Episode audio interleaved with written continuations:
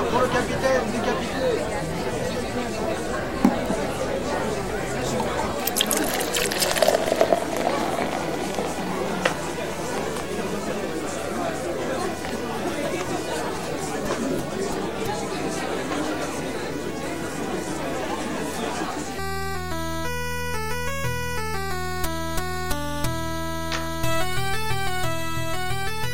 Bonjour, vous écoutez Comme en Passant, je suis Xavier, j'espère que vous allez bien. Ce 22e épisode est intitulé « Interrompre le récit, qu'est-ce qu'un roman ?» Alors nous allons voir certains passages de romans dans lesquels l'auteur, l'écrivain, se permet, en tout cas c'est comme ça que nous allons le formuler d'abord, se permet d'ouvrir une parenthèse, d'insérer un texte qui n'appartiendrait pas au récit. Un texte dont la nature serait différente du reste du texte. Et nous allons vous donner quelques exemples et voir ce qu'il nous enseigne, ce que cette action de l'écrivain, ce texte, cette manière de faire, nous enseigne sur le roman en général. Puisque ma petite thèse là-dessus, ça n'est pas que l'auteur sort du roman, mais plutôt qu'il nous montre ce qu'est un roman en faisant comment sortir. Et pour illustrer mon propos, nous allons commencer par une petite lecture du tout début d'un roman de Balzac qui s'appelle La recherche de l'absolu. Je vous recommande pas forcément sa lecture, mais en tout cas, les premières pages sont magnifiques, et puis cette parenthèse ouverte, cette interruption du récit intervient vraiment dans les toutes premières lignes du texte, c'est pour ça que j'ai trouvé ça intéressant de vous le lire. Il existe à Douai, dans la rue de Paris, une maison dont la physionomie, les dispositions intérieures et les détails ont, plus que ceux d'aucun autre logis, gardé le caractère des vieilles constructions flamandes, si naïvement appropriées aux mœurs patriarcales de ce bon pays. Mais avant de la décrire, peut-être faut-il établir dans l'intérêt des écrivains la nécessité de ces préparations didactiques contre lesquelles protestent certaines personnes ignorantes et voraces qui voudraient des émotions sans en subir les principes générateurs, la fleur sans la graine, l'enfant sans la gestation. L'art serait-il donc tenu d'être plus fort que l'est la nature ? Donc pourquoi je trouve ce passage assez rigolo et intéressant, c'est que Balzac a à peine commencé son roman que ça y est, hop, il nous dit qu'il s'arrête et puis il va dire quelque chose au nom, pour le compte des écrivains, quoi. Je trouve ça intéressant quand même, c'est pas banal de faire ça, puis on se dit que quelqu'un comme Balzac le fait vraiment par nécessité, et d'ailleurs c'est ce qu'il dit, et il va s'adresser, on a l'impression, pas seulement au lecteur, mais vraiment faire une déclaration publique, quoi. Et ça n'a rien à voir avec, a priori, le reste du roman. Alors, il y aurait beaucoup à dire sur cette expression que j'utilise de temps en temps, hein, les ignorants voraces. Hein, le problème, c'est pas les ignorants, ce sont ceux qui sont, en plus d'être ignorants, voraces, parce que ce sont eux les prétentieux, et ceux-là qui nous cassent les pieds, parce qu'ils prétendent toujours savoir, et ils réclameraient quelque chose à l'écrivain, à celui qui crée. J'en profite au passage, comme en passant, pour essayer d'expliquer un petit peu plus ce que j'entends par interruption. Parce que si j'ai bien compris, et je comprends l'idée, dans le cinéma, Enfin, je comprends l'idée, je crois la comprendre et je crois être d'accord. On parle d'exposition, de scène d'exposition, quand on casse le récit pour introduire des explications dictées. Hein, alors, c'est pas forcément une scène de dialogue, si je comprends bien, une scène d'exposition, ça peut être autre chose, mais enfin, on casse le cours naturel du récit, de ce qui se passe en mouvement, en action, pour ouvrir une parenthèse explicative. Et si j'ai bien compris également, c'est très péjoratif dans le cinéma parce que on estimerait que le spectateur n'a pas à subir ce genre de scène pour comprendre quelque chose, que tout devrait être, on va dire, en mouvement, en action, intégré parfaitement au récit, et que s'il y a d'autres choses à raconter, faudrait faire un autre film. Dans les romans, il s'agit pas tout à fait de ça, mais il s'agit même pas de ça du tout. Et Balzac n'a pas envie d'écrire un texte, un roman pour dénoncer ça. Peut-être parce que il a autre chose à faire, il a une nécessité, il ne crée que parce qu'il a un besoin absolu de créer. Ça, c'est une définition de l'acte de création, hein, par Gilles Deleuze, en tout cas une partie de cette définition, c'est-à-dire que on crée parce qu'il y a un absolu besoin de le faire, on le fait pas par pur plaisir ou parce que on a un message à faire passer. Bon, je dis ça pas de manière complètement innocente ou déconnectée de ce que j'essaie de faire dans cet épisode. Alors bien sûr, c'est très prétentieux de sous-titrer ça, cet épisode. Qu'est-ce qu'un roman ? On va pas définir ici ce qu'est un roman. On va essayer de montrer, en tout cas, ouvrir une petite fenêtre sur, je pense, en tout cas, le préjugé communément partagé aujourd'hui, qui serait que le roman est seulement une histoire. Alors, c'est marrant parce que, en fait, tout au long de l'histoire de la littérature, vous pouvez lire des articles là-dessus, vous tapez « Qu'est-ce qu'un roman ?» sur Google, vous allez voir des articles sur ça. Tout au long de l'histoire, finalement, le roman, c'est à jeter, à briser ses codes narratifs pour jusqu'au nouveau roman dans les années 50. Voir de nouveaux romans apparaître dans lesquels il est plus du tout question de respecter des codes chronologiques, narratifs.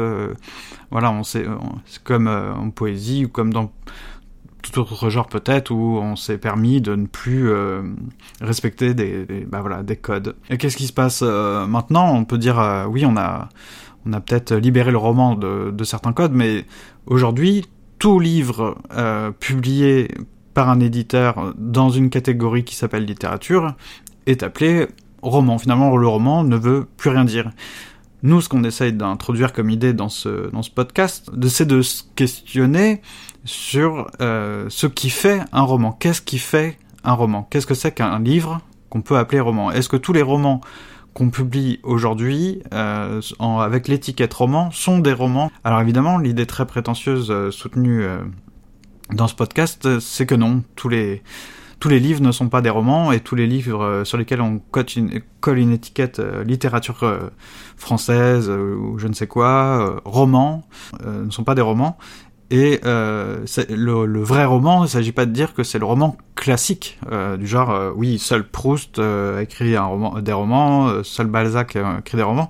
D'ailleurs, là, je vous parle des nouveaux romans, donc on est en 1950, on casse la structure très bien, mais en fait, si vous vous souvenez, par exemple, quand j'ai parlé de Gombrowicz, Gombrowicz, c'est donc 1930 en gros, Ferdydurke, je sais plus, c'est 33, 34, 36, j'ai déjà oublié, mais on a bien, si vous vous souvenez, au moins un passage, celui que je vous avais lu, dans lequel tout d'un coup on n'est plus du tout dans le récit, on nous parle d'un chapitre qui s'appelle Philidor doublé d'enfant, si vous vous souvenez. Et on croyait que entendre la voix de, non pas Ferdydurke, si vous vous souvenez bien, mais de Jojo, du narrateur, et puis d'un coup le narrateur nous parlerait d'introduire dans le récit, avant le chapitre qui va suivre, une réflexion sur l'infantilisation, l'encuculement, etc. Donc en fait, on n'a pas eu besoin d'attendre un mouvement. Le roman était déjà se détricotait déjà bien avant. Et puis, je vais rebrousser un petit peu le temps, dans le sens inverse du poil de la rotation des aiguilles. Le passage que je viens de vous lire de Balzac, dans la recherche de l'absolu, le tout début, on est en 1834. Donc là, il ne s'agit même pas de mouvement d'artistes. Non, c'est Balzac, il est en 1834, il n'a pas copié une pratique qu'il a vue chez un autre auteur, c'est simplement, il a quelque chose à écrire, il l'écrit. Et puis, un autre passage que je vais vous lire dans ce sens, mais après vous allez voir, je vais essayer de développer mon propos. Donc on se retrouve là plus tard, dans Proust, dans le temps, début du XXe siècle, puisque Proust commence à rédiger La recherche du temps perdu en 1907, il me semble. Et dans le dernier livre, qui s'intitule Le Temps retrouvé, puisque la recherche du temps perdu est découpée en plusieurs livres. On a un passage, mais après vous allez voir, je vais un peu élargir tout ça. On a un passage que je vais vous lire. Les êtres les plus bêtes, par leurs gestes, leurs propos, leurs sentiments involontairement exprimés, manifestent des lois qu'ils ne perçoivent pas, mais que l'artiste surprend en eux. À cause de ce genre d'observation, le vulgaire croit l'écrivain méchant. et il le croit à tort, car dans un ridicule, l'artiste voit une belle généralité. Il ne l'impute pas plus à grief à la personne observée que le chirurgien de la mésestimerait d'être affecté d'un trouble assez fréquent de la circulation. Aussi se moque-t-il moins que personne des ridicules. Malheureusement, il est plus malheureux qu'il est méchant. Quand il s'agit de ses propres passions, tout en connaissant aussi bien la généralité, il s'affranchit moins aisément des souffrances personnelles qu'elle cause. Alors, il y a deux choses là, enfin plusieurs choses. Il y a d'une part le fait que l'interruption du récit, il ne s'agit pas de parler des descriptions, par exemple. Ça m'est déjà arrivé d'entendre ou de lire que la description était une interruption du récit, alors que pour moi, elle coule dans le récit. On est toujours dans, en tout cas, l'illusion, le décor d'une histoire racontée. Alors que là, c'est pas forcément des prises de position politique, des grands éclats, tout simplement de l'auteur, mais ce sont des prises de parole qui sont complètement en dehors du récit et qui s'adressent à un peu tout le monde et personne à la fois, pas forcément au lecteur. Donc ça peut nous paraître bizarre. On a l'impression que c'est une chose qui aurait dû être glissée sur un billet de blog aujourd'hui et qui est dans le roman parce qu'il faut bien qu'elle soit quelque part, et elle n'interrompt pas le roman dans la mesure où, de toute façon, on va le voir avec la recherche du temps perdu, justement, parce que c'est pas que c'est en dehors du roman, finalement, c'est que le roman n'a pas vocation à être simplement une histoire racontée. Et alors autant chez Balzac, c'est la seule insertion de cette nature que je connaisse, il y en a peut-être d'autres. Mais par contre, dans Proust, il serait peut-être intéressant d'expliquer tout ce qu'est la recherche du temps perdu, mais le temps retrouvé prend une place bien à part dans la recherche. En tout cas, elle, tout d'un coup, elle comment dire, elle fait croître, j'avais envie de dire, ou elle révèle, ou elle prend la parole, comment dire, elle devient d'une nature où elle expose, elle fait parler une voix ou un aspect du roman qui était déjà parfois là tout au long de la recherche, mais par petites touches, puisque dans la recherche du temps perdu, il y a un récit, il y a des personnages, il y a vraiment des descriptions de plein de choses qui se passent dans toutes ces pages, puisque la recherche du temps perdu, c'est quand même un roman assez long, mais le temps retrouvé, voilà, c'est tout d'un coup, on n'est plus tout à fait, encore un petit peu, mais on n'est plus tout à fait, et en grande majorité, on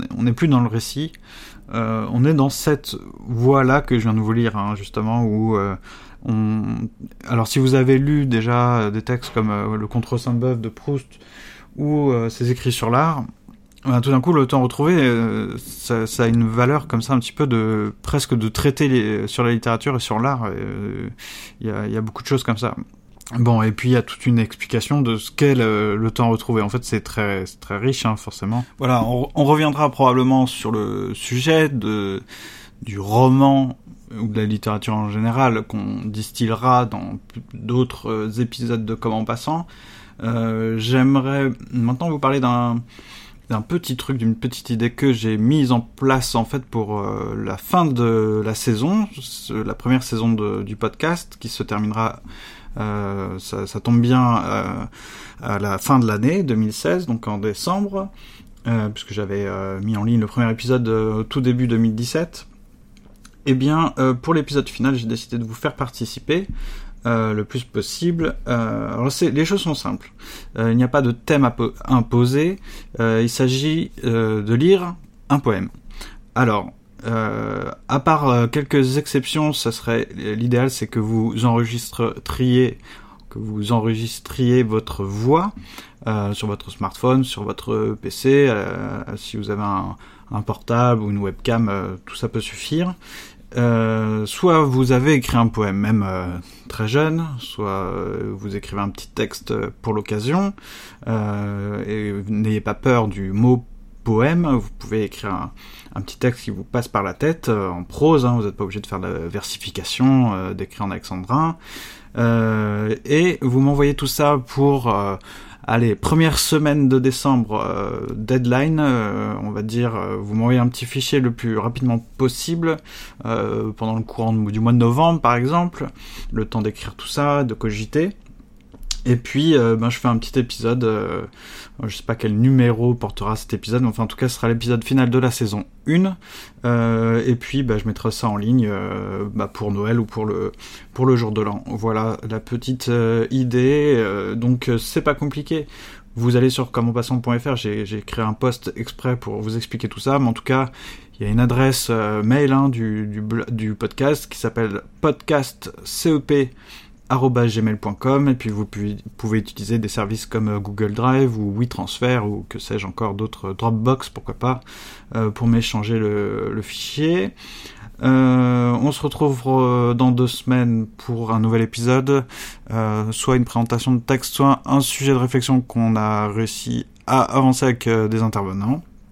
Sur ce, je vous remercie d'écouter Comme en Passant, et puis à bientôt.